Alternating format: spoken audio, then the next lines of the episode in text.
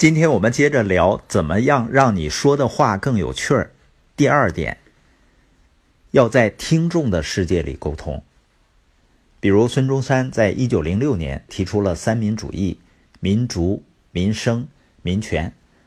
这个口号呢，对大多数老百姓来说啊，也能理解，也知道呢，听起来对自己好，但是好在哪里呢，比较模糊。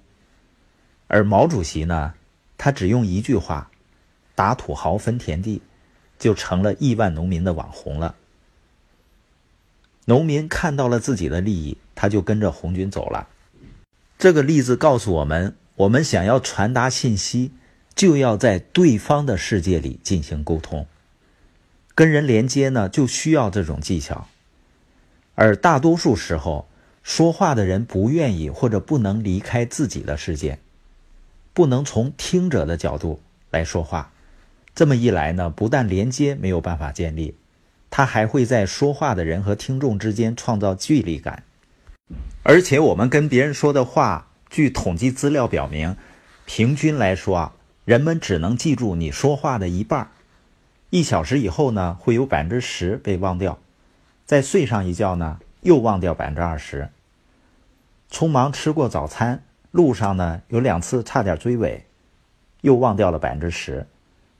到了办公室看到老板了，又把最后的10%忘掉了。所以我们一直以为潜在的顾客或者伙伴在想着我们的计划，而他们呢，其实是在逐渐的忘记。所以需要24小时内沟通跟进。要在对方的世界里和人们建立连接，你就不能只活在自己的世界里，你需要把你想讲的话和对方的需要结合起来。人们不能记住你认为重要的话，他们只会记住他们认为重要的话。所以呢，我们要尽量避免使用模糊的术语，让说话更有针对性。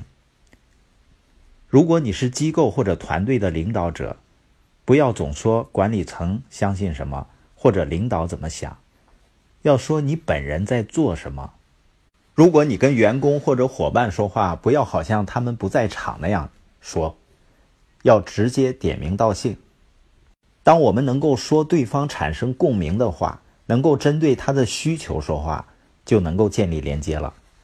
别人呢，也会觉得你是一个很有趣儿的人。本节播音的重点呢，就是在沟通的时候，要在人们的世界里去沟通。你应该听过很多专业人士啊，跟你说他们专业里的事情，是不是很多情况下你会觉得很无聊呢？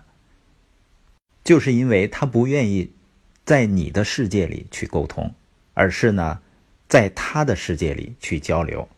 这样聊下来的结果啊，你会觉得距离会越来越大。另外呢，在这里有一个小的声明，因为最近我听播音的片头啊，总是有喜马拉雅关于股票的广告。我跟客服沟通呢，希望他能够把片头广告去掉，他说呢是不能取消。所以呢，在这里我不建议大家进他们所谓的股票群，因为如果他们真的能够做到他们所声称的事情的话，比如每天都能够找出上涨的股票，他就不会惦记你那些钱了。他只需要每天自己买入，通过复利，他的财富呢就很快能够追上巴菲特了。